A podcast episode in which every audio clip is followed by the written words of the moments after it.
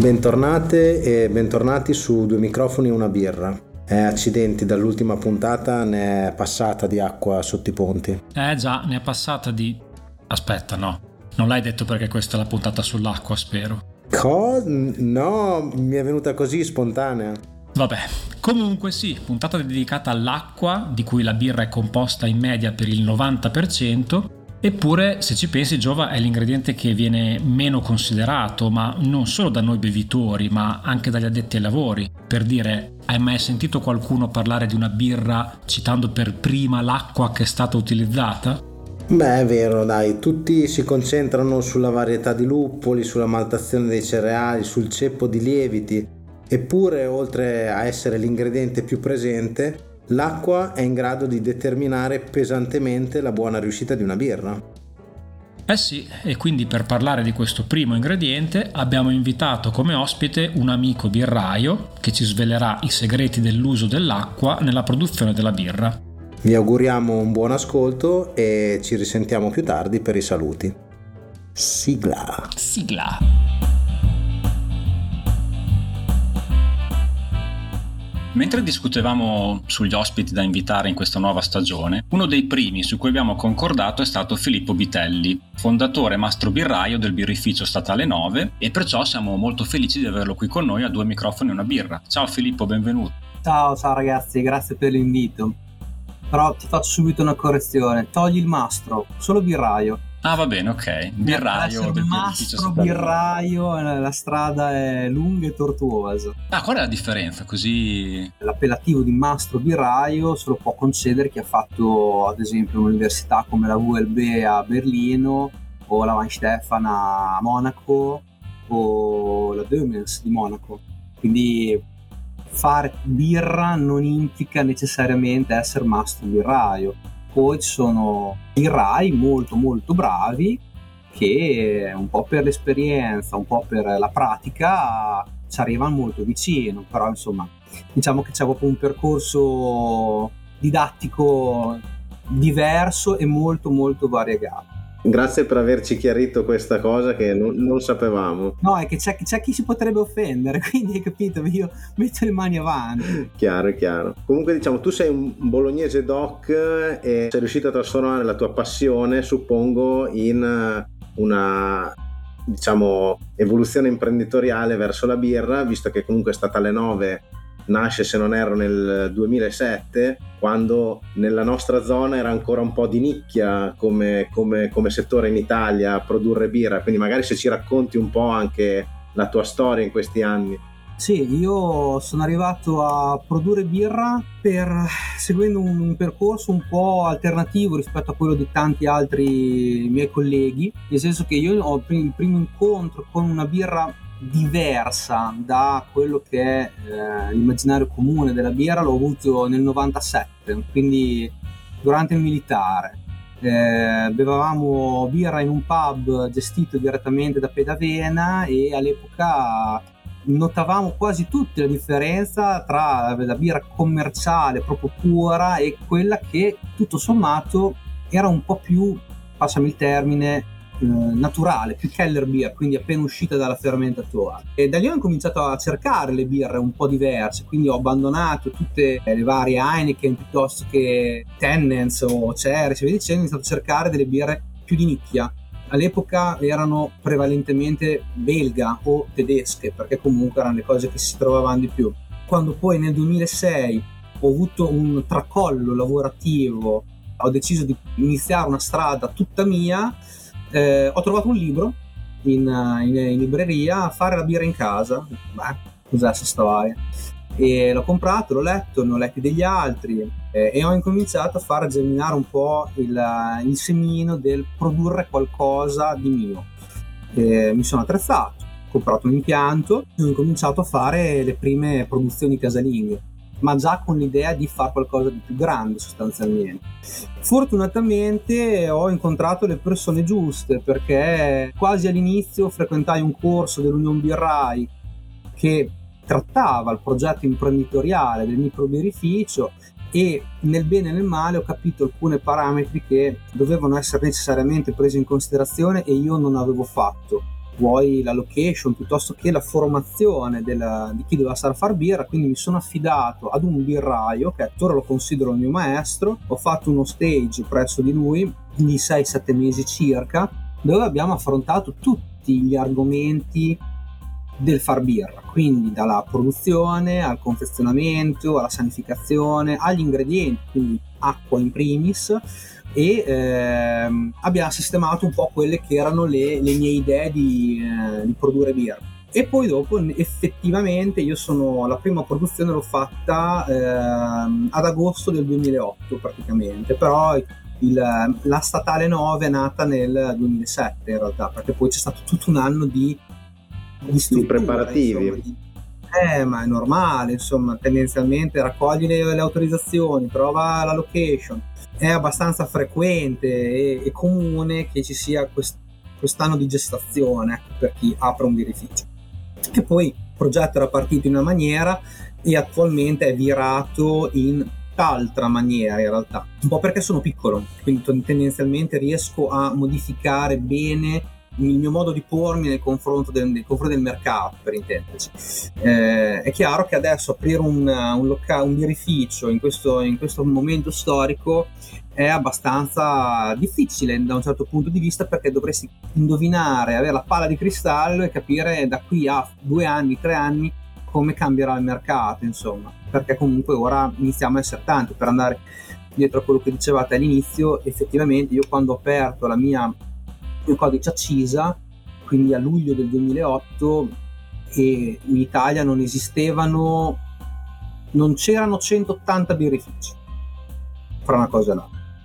Ora siamo a più di 1000 se poi epuriamo i beer firmer che non possono essere considerati dei birrifici saremo sugli 800 via fra una cosa e l'altra però è un bel numero e io e Gio abbiamo pensato a te perché qualche anno fa durante una gita premium, diciamo così, dopo il corso di degustazione Union Birrai, abbiamo fatto visita al tuo impianto e, e, ci ricordavamo di essere stati testimoni di uno scambio molto interessante sulla qualità dell'acqua, sulle proprietà che deve avere per, per la creazione delle birre, e che tra l'altro non l'abbiamo ancora detto, ma tu produci prevalentemente stili tedeschi. Perciò sì. per entrare subito nell'argomento acqua, eh, cosa cercate voi birrai in questo ingrediente e cosa cerchi tu in particolare?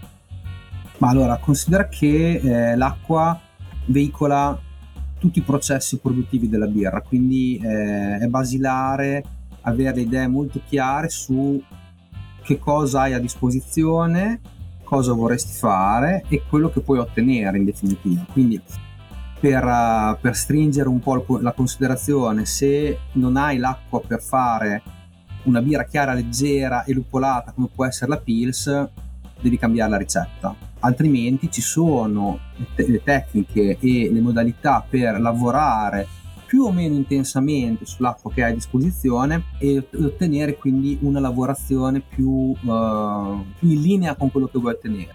Conosco dei, dei birrai che hanno, hanno scelto la location per il loro birrificio in funzione dell'acqua della rete idrica, ad esempio.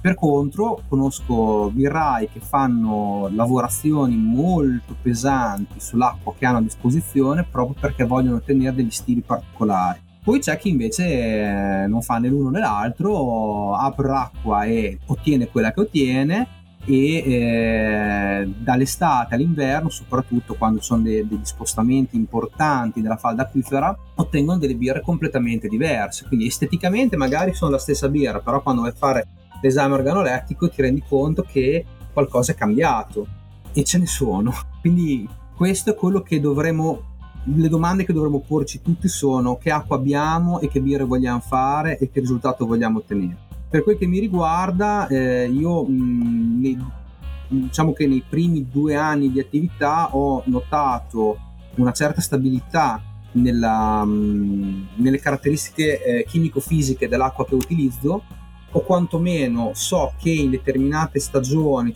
si modifica, ok? Comincio d'estate e inverno, ma tendenzialmente ai cambi di stagione, però rimane sempre all'interno di certi parametri le lavorazioni che faccio io sull'acqua mi consentono di aggiustare questi parametri per come serve a me l'acqua e, eh, e quindi poter lavorare principalmente stili tedeschi e ottenere quello che voglio. Mm, non è automatico però, ecco, è questo. Quindi è sempre meglio adattare la birra all'acqua e non l'acqua alla birra. Assolutamente, questo io lo, lo, ripetevo sempre quando facevo da docente in una scuola per birrai. Eh, è inutile che ti incaponisci a voler fare uno stile quando tecnicamente non puoi farlo, a meno che non spendi una barca di soldi, ti doti di una, una serie di attrezzature eh, che ti consentono di fare l'acqua che ti pare. Anche perché giustamente nella, nella storia certe tipologie di birre sono state legate magari al luogo geografico in cui Assolutamente. Sono, sono nate proprio perché magari lì c'era l'acqua idonea per... Sì, diciamo che l'acqua ah, è un ingrediente principale alla fine, quindi di conseguenza sono tutti importanti, d'accordo, però l'acqua li, li, va a veicolare tutti, quindi, ma paradossalmente anche nei lavaggi l'acqua è importante, cioè, quindi dipende sempre da, da, da, quello che hai a disposizione. Parlando della pro- tua produzione, poi siccome tu fai stili principalmente tedeschi, diciamo che sei andato un po', ti parlo da un brewer, a complicarti la vita, nel senso, sì. dal lato mio fare le basse fermentazioni, insomma, è sempre uno scalino un po' più difficile, ecco. Ma guarda, sono sincero, eh, nel senso che avere l'attrezzatura giusta anche da un brewing perché la prima birra che ho fatto in casa una, è stata una Pils una, bassa, una bassa luppolata chiamarla Pils all'epoca non si poteva in realtà però ehm, effettivamente anche le alte fermentazioni hanno le loro insidie. Diciamo che un'alta fermentazione, eh, o meglio un, una, un lievito che lavora fra i 18 e i 20 gradi, durante la fermentazione ti tira fuori degli esteri che ti vanno magari a coprire un po' i difetti che invece un lievito da bassa te li fa vedere tutti. E magari la tipologia di birre tipo una Pils sono birre più, come dire, con un profilo un, un po' più diciamo neutro e quindi magari un difetto sì. si, si, si nasconde molto più difficilmente. O la fai bene o non la fai. Se iniziamo a parlare di una strong ale, di una, di una triple o di un imperial stout, insomma, diciamo che hai un po' più di aiuto hm, nel maccheronare eventuali difetti che ti possono essere scappati. Beh, comunque la, l'acqua che abbiamo noi in zona, dico abbiamo perché poi siamo vicini di casa, diciamo così, è un'acqua tendenzialmente molto dura rispetto alla media italiana, forse una delle più dure. Sì, è vero. E, però nonostante questo tu riesci a, utilizzare, a utilizzarla per i tuoi stili che invece a livello teorico eh, vorrebbero un'acqua più dolce. Eh, riesci a spiegarci un po' come, come, fai, se c'è qualche trucco? Qualche... Diciamo che un trucco, no, beh, non è, non è un trucco Diciamo che eh, per trattare l'acqua esistono diversi, diversi modi. Conosco birrai che eh, avendo magari un impianto con il generatore di vapore e quindi sono obbligati ad avere un addolcitore, eh, tagliano l'acqua. Non si ottiene una vera e propria acqua dolce perché comunque rimangono in soluzione alcuni sali che danno fastidio si ha l'apparenza di avere un'acqua dolce, ma è un, un maccheron- è come mettere la, la, la, polvere sotto il tappeto, ok? Non la vedi, ma c'è. Quelli che eh, possono permettersi una, un impianto importante fanno osmosi inversa, quindi tirano fuori acqua a 0 microsiemens, quindi una carica chimico-fisica eh, spalmata per terra in definitiva, quindi con zero sali minerali, H2O, e poi inseriscono, quindi sciolgono in acqua eh, i sali minerali che gli interessano. È una lavorazione estremamente complessa, lunga, eh, onerosa, perché per un litro di acqua pura che tiri fuori hai comunque uno spreco di acqua che non potresti comunque utilizzare perché è stracarica di tutto quello che hai tolto a quella che ti tieni. Un impianto di, di osmosi inversa mm, costa dei soldini eh, poi dipende sempre come lo fai. Oppure c'è chi, come faccio io ad esempio, usa la calcidrata. Calcidrata, uso alimentare, forse il metodo più artigianale per, per trattare l'acqua. Praticamente la calce si lega ai bicarbonati di calcio e magnesio, li fa precipitare la maggior parte, a quel punto lì è necessario una, un travaso o una filtrazione con, so, della sabbia eh, dei silicati ad esempio, per separare proprio tutto, in quel caso lì si ottiene un'acqua molto dolce. Andiamo attorno, io parto dai 22-24 gradi francesi e la tiro a 5-6 gradi per intenderci a quel punto però nel mio caso si ha un pH che è inutilizzabile per far birra perché stiamo parlando di un pH attorno ai 10, quindi estremamente basico. Il vantaggio però qual è? Che non essendoci più bicarbonati calcio e magnesio basta pochissimo acido lattico per ottenere il pH corretto e non avere l'effetto tampone che invece i eh, bicarbonati calcio e magnesio ti fanno. Tanta gente si focalizza sul discorso durezza dell'acqua ma un altro valore che è direttamente collegato alla durezza è il pH, anche se poi esistono anche altri fattori che ne, eh, ne vanno a, a, identificare il valore. Eh, il pH però mh, deve poter essere gestito e non è che tu prendi un barattolo di acido lattico, lo cacci in acqua e, eh, e, e l'abbatti sotto i 4, 4, 4, 4 di, di valore dopo un po' interviene l'effetto tampone, quindi non, a, non riesci ad andare oltre. Il trattamento che faccio io invece mi consente di rompere questa barriera, poi bisogna essere attenti a non andare poi troppo sotto perché eh, dopo alla fine si fanno altri danni. E quindi tutto l'ammostamento ma anche la bollitura avvengono in maniera più allineata a quello che devi fare. Quindi riesci a fare più conversione di, di amido in maltosio o maltodestrine ma riesci anche a estrarre più al facile. Quindi mm, io faccio in questa maniera. Fondamentalmente i parametri da controllare sono la concentrazione dei sali minerali in base al tipo di stile, al tipo di birra che vuoi ottenere, il pH e c'è qualcos'altro? La legge italiana prevede ovviamente che l'acqua eh, debba essere potabile, quindi bello poter usare il pozzo, bello poter usare l'acqua di, del torrente che ti scorre di fianco al birrificio, ma la realtà è che eh, devi produrre prove tali per cui l'acqua sia potabile. Questo è, la, è, il primo requisito indispensabile. Poi, come giustamente dicevi te, eh, concentrazione salina, quindi la, chim- la composizione chimico-fisica dell'acqua, perché ad esempio ci sono certi sali che mh, danno fastidio alla birra, ma tendenzialmente ci devono essere. Il calcio, ad esempio, non può di fatto scendere sotto i 50 ppm ci vuole dello zinco, perché lo zinco è comunque qualcosa, è un sale che eh, aiuta il lievito, è un nutrimento. Non ci vogliono eh, derivati del fosforo sostanzialmente perché comunque eh, vanno a identificare marcescenze. Ehm, poi altri, altri sali, beh, meno ferro c'è, meglio è, per n motivi. Poi eh, il bello poi di far birra è anche questo, che magari con un'acqua sbagliata che nessuno vorrebbe usare ti arriva uno che ti tira fuori una birra strampalata. Sentendoti parlare, io ho magari questo immaginario, magari legato, che ne so, ai uh, monaci trappisti del Belgio di secoli fa che magari facevano la birra quasi per magia o per caso. Sentendoti parlare, quanto deve saperne di chimica un birraio oggi? Perché comunque nulla, nulla è per caso.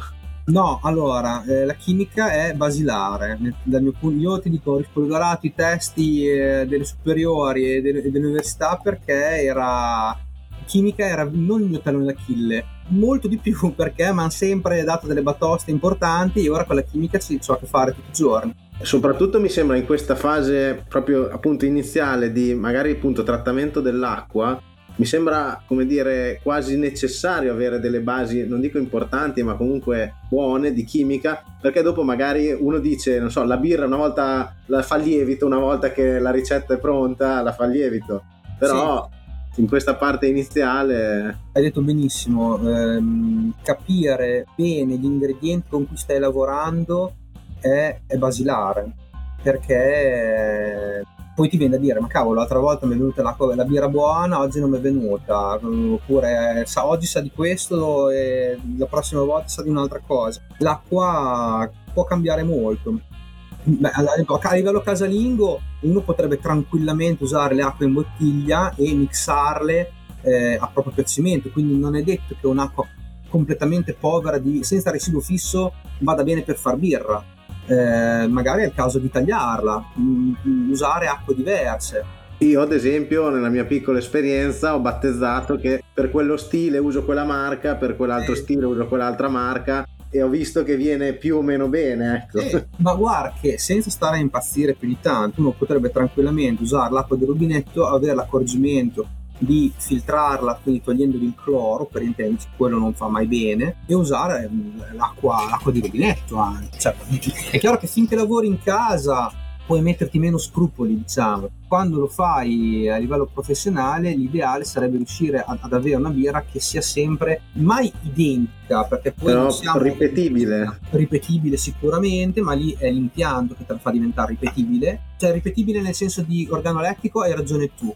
quindi che abbia, come dire, non, non dei, dei picchi dei baratri, ma che sia sempre nello stesso range, insomma, è tollerato, via di, cioè, non è che siamo delle macchine, quindi eh, non, non possiamo fare delle correzioni in, in corso d'opera, quantomeno non possiamo fare delle correzioni importanti in corso d'opera, possiamo andarci, andarci vicino, eh, via. E una curiosità che avevo era cosa succede se faccio uno stile di birra con l'acqua sbagliata, cioè se uso un'acqua da IPA per fare una Pils piuttosto che un'acqua da Pils per fare una IPA. Ma allora, eh, io ti posso dire che prendendo come riferimento l'acqua di Pilsen e l'acqua di Barton Trent, ad esempio, la differenza ehm, che, ti salta immediatamente all'occhio, la prima è la durezza, perché eh, l'acqua di Pilsen è un'acqua che fa tipo 4 gradi francesi, giù di lì, l'acqua di Barton Trent è un'acqua molto più simile alla nostra. Poi c'è un'altra voce che invece a non, non- non- non sempre si va a valutare, che sono i, ehm, i solfiti e i solfati. Eh, nell'acqua di Barton Trent sono molto alti. La combinazione quindi di eh, durezza, eh, un'alta, un'alta concen- concentrazione di solfati e di, eh, di luppolo, quindi alfa acido e via dicendo, ti tira fuori qualcosa di gradevole. Con questo non vuol dire che una birra luppolata quanto la Pils, perché comunque la Pils è molto luppolata, fatta con l'acqua di Barton Trent venga fuori la stessa birra che potresti fare a Pilsen dove hai un'acqua molto dolce ma senza solfiti e solfati Certo, certo. capito? perché alla fine poi come dicono gli americani alfa is alfa cioè l'alfa acido è uguale se prendi il Mittelfrew come se prendi il Cascade o, o altri luppoli poi ci sono altri parametri che identificano i luppoli ma l'alfa acido che va poi a sciogliersi nel, um, nel mosto è quello quindi eh, prendine uno, prendino quello o l'altro, con la differenza dopo la fa l'acqua. Certo. Volevo farti questa, questa domanda. Ho parlato con più di un birraio al quale sottoponevo queste, curios- queste domande e curiosità sulla- sull'acqua e mi dicevano: Ah, ma sì, io tanto uso quella del rubinetto e aggiusto tutto in ricetta o in impianto. Però mi pare di capire dalle tue parole che tu non condivida questa semplificazione, o sbaglio? Io l'acqua la preparo almeno il giorno prima, nel senso che per preparare l'acqua in maniera efficace ed efficiente, in maniera artigianale, quindi quella che spiegavo prima, ci vuole del tempo. Fare una correzione in, in produzione è fattibile, comunque avere gli strumenti giusti, quindi almeno un pH-metro, perché quello è abbastanza basilare anche se lavori con le pentole, per intenderci. Le cartine, cosa vuoi mai? Ci sono un'indicazione abbastanza spannometrica. I pH-metri a, a immersione, eh, dopo due volte che lo fai, cacci via l'ele- l'elettrodo perché ciocca.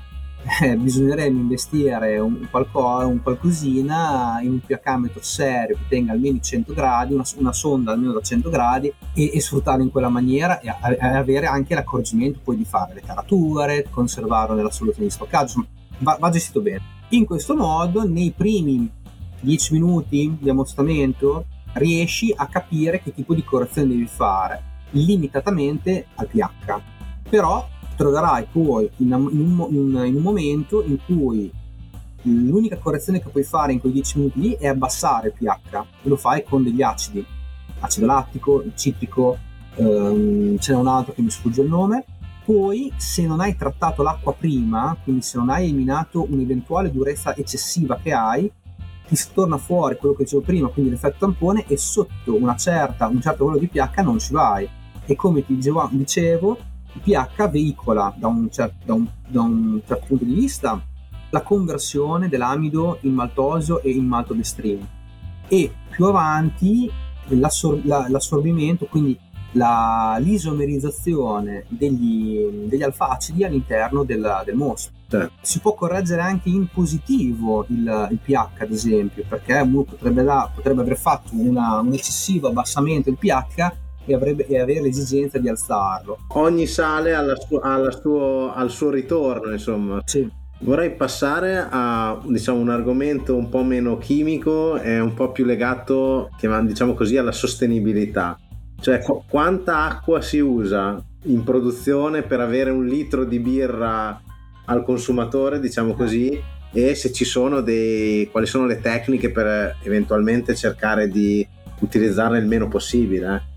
È abbastanza consolidato come numero il rapporto 1 a 10, nel senso che ci sono birrifici molto bravi che riescono a stare attorno all'1,7, 1,8 e chi invece non è tanto bravo che arriva a un, anche a 1,14 quindi la media nazionale bene o male siamo lì.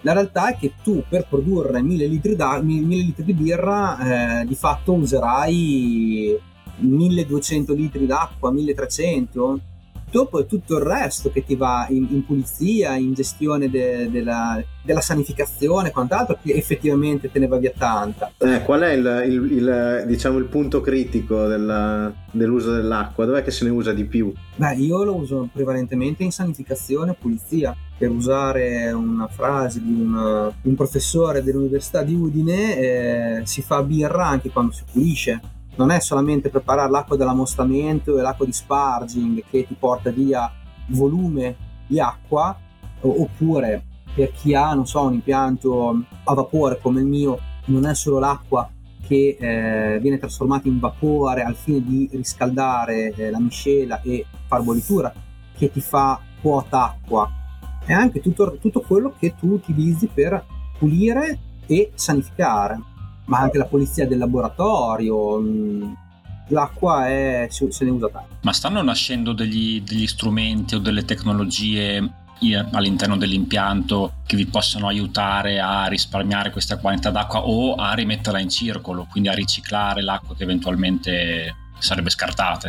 Considera che la maggior parte dell'acqua che io utilizzo per per il riscaldamento della, fun- per, mettere in funzione scusami, l'impianto di genera- de- del vapore è in un condotto chiuso quindi una volta che ha scaldato eh, la miscela piuttosto che ha portato a bollitura l'impianto eh, c'è un, un, macchinino si chiama condensatore che è montato su tutti gli impianti a vapore quindi è una cosa ormai consolidata e eh, fa ritornare l'acqua in caldaia nella, nella caldaia scusami, del generatore di vapore. Quindi se ne recupera una, un'ottima quantità, cioè siamo già sull'ordine dell'85-90%.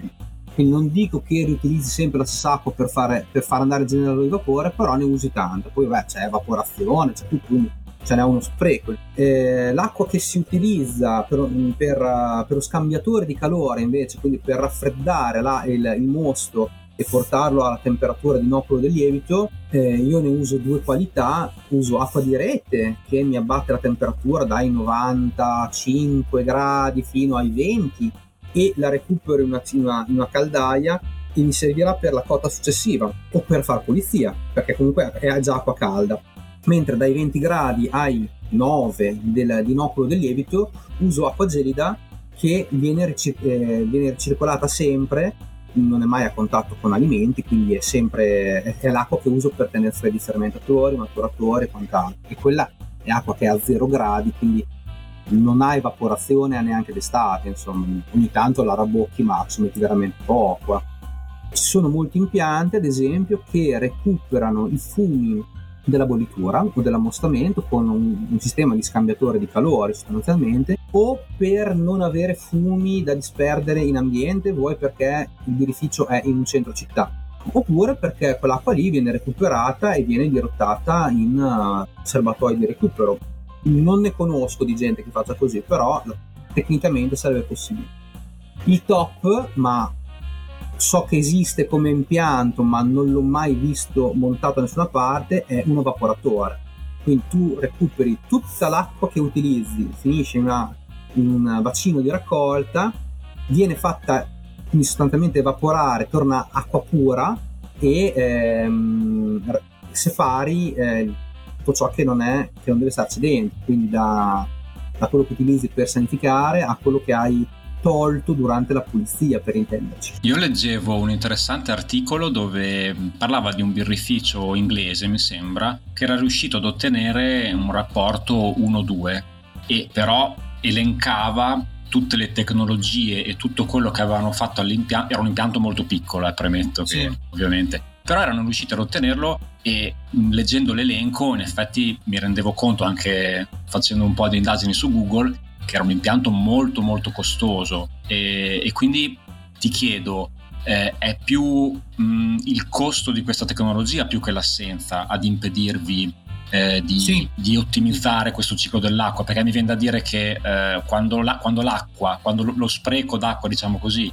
è comunque inferiore come costi al, alla messa in piedi di questi impianti eh, uno si fa due conti in tasca e ovviamente... Purtroppo la, l'aspetto economico ci fa valutare meglio questa soluzione, cioè l'acqua effettivamente è un bene importantissimo, però ha un costo che ci fa dire ma sì dai, ne uso che tanto poi mi costa poco.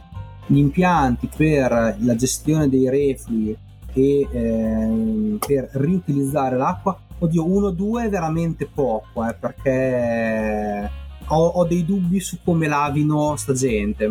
Perché, vi faccio un esempio pragmatico. Io per lavare i, uh, i fermentatori ho un chip, Clean in Place.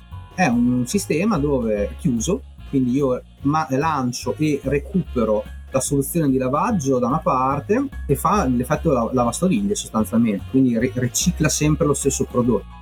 Chiaro fino a un certo limite perché dopo, dopo devi cambiare. In mezzo ai vari prodotti che uso ci sono anche dei risciacqui.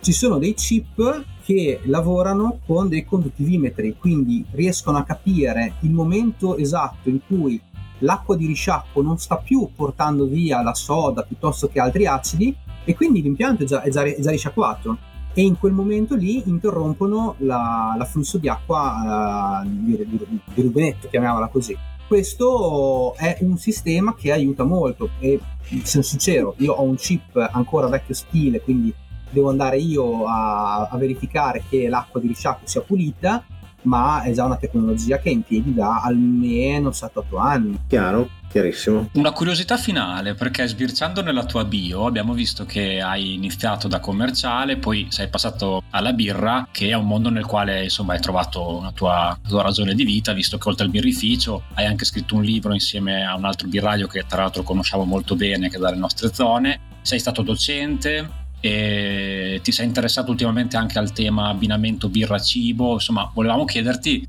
quali sono i tuoi progetti per il futuro? Insomma? Sostanzialmente eh, sono tutti molto incentrati su come cambierà mio, mh, la mia prigione dorata, chiamiamola così. Nel senso che quando sono partito effettivamente avevo una, un'idea di, um, di, lavoro X. Uh, vuoi le mie dimensioni, vuoi la, la mia location, eh? ho dovuto cambiare spesso modi di di pormi nei confronti dei, dei miei clienti. Ora quello che la maggior parte dei miei clienti desidera è un vero e proprio brew pub.